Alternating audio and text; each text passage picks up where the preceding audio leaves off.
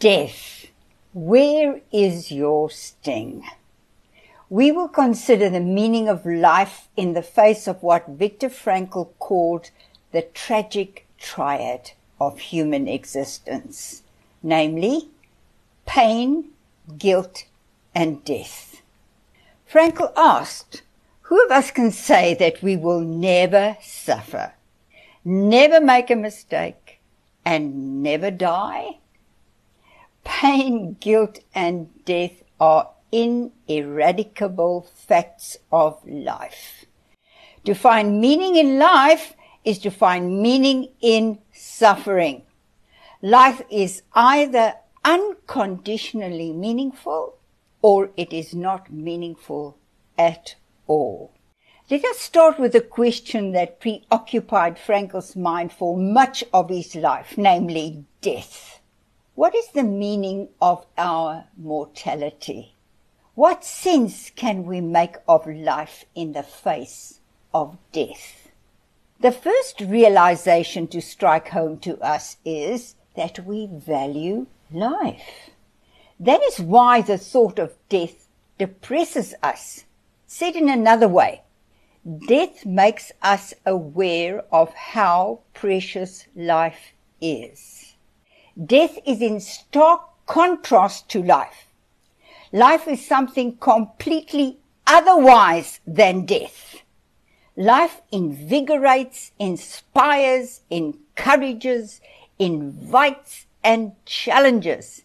It has hope and joy about it. Not so death.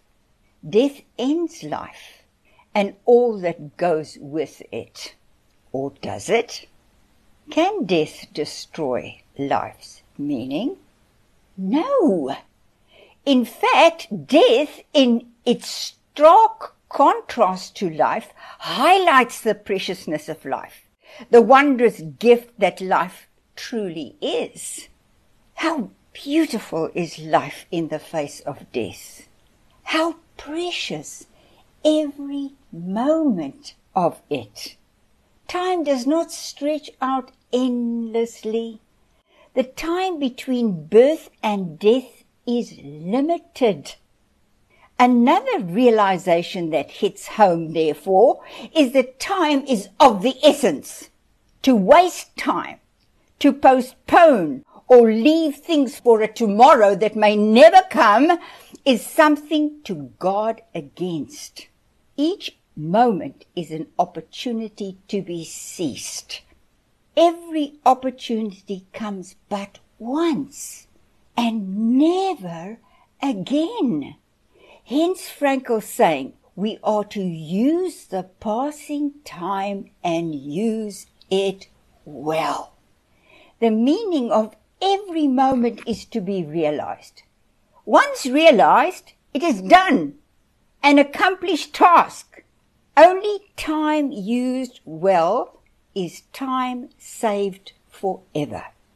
A step taken is ground gained.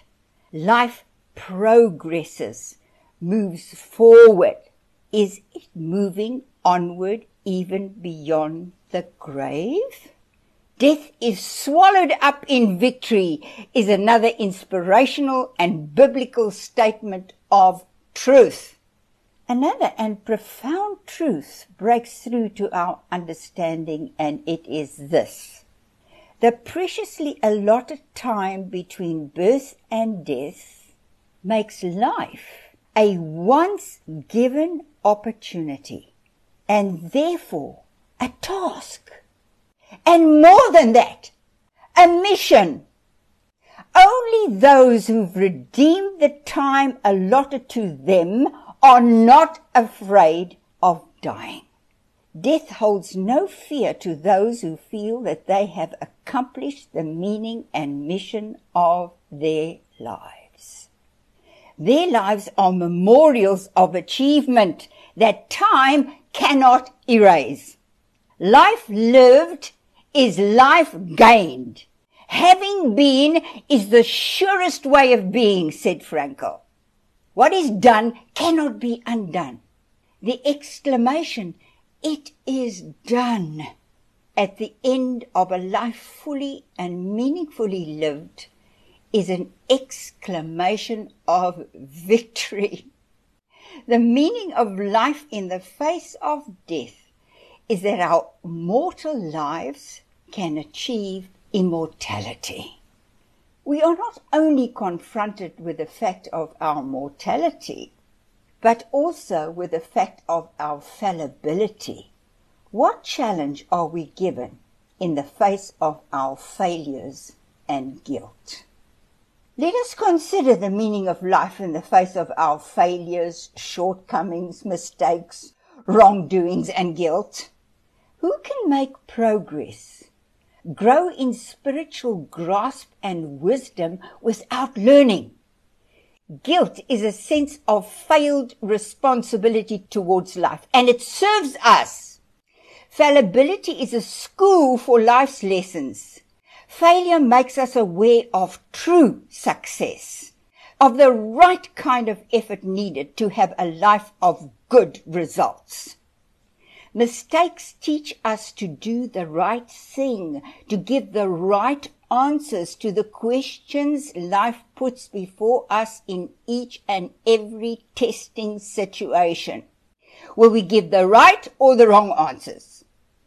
Often it's only the wrong answer which makes us aware of what the right answer is. Life examines us, not to have us fail, but through our failures to learn to get things right. Therefore, Frankl's dictum, live life as if you are living it a second time and about to make the same mistake you did the first time. Life is our invigilator.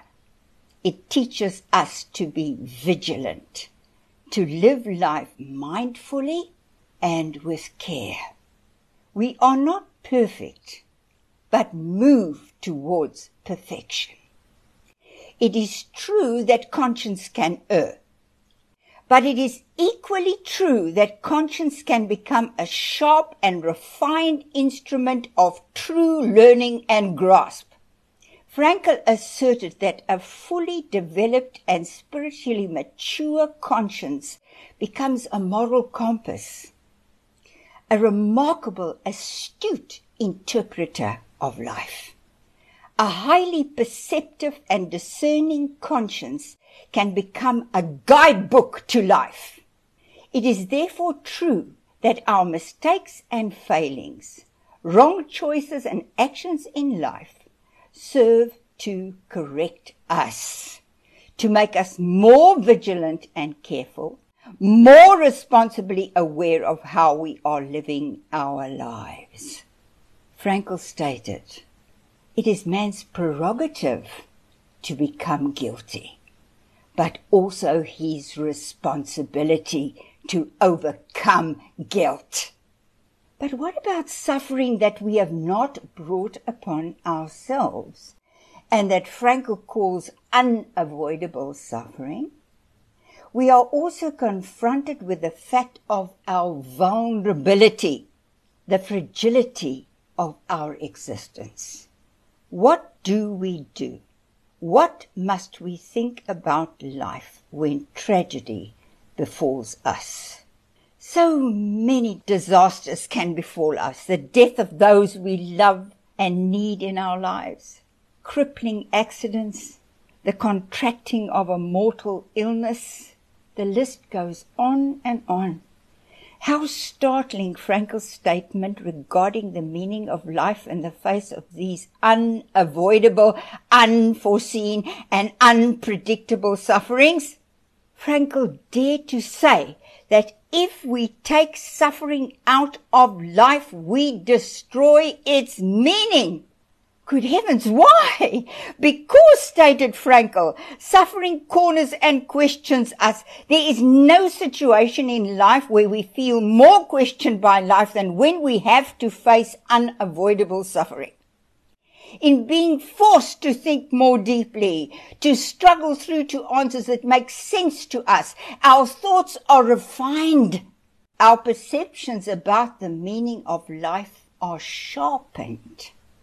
we become more discerning as to what should and what should not be, what we want and what we do not want in life. The meaning of suffering, Frankl stated, is to make us aware of what ought not to be, and therefore what ought to be. A tension is created between what is and what ought to be. Our will to meaning is awakened out of a sense of and state of inaction. We begin to move breathe the spiritual breath of searching, finding meaning, and realizing what truly matters in life once again, or perhaps for really the first time. Without vigilance, responsibility, and care, our minds can become dull, obtuse, and uncomprehending. Ignorance is not bliss. Not knowing is to be in the dark. Who can find their way in the dark? Such a person is hiding or spiritually asleep. Helen Martins, the famous sculptress and initiator of what has become known as outsider art, had this to say when asked if she was afraid of dying. She said, Dying is not the problem. Living is the problem. That is why we must live our lives passionately and to the full. My agony would be to live dying. Suffering thus guards us against a state of psychic and spiritual rigor mortis, Frankl said taking up the challenge to turn adversities into spiritual triumphs. We victoriously overcome and defeat the torturous doubts about the unconditional meaningfulness of life that are raised by the enemies of life, namely death, sin, and suffering. We are to live a life of overcoming.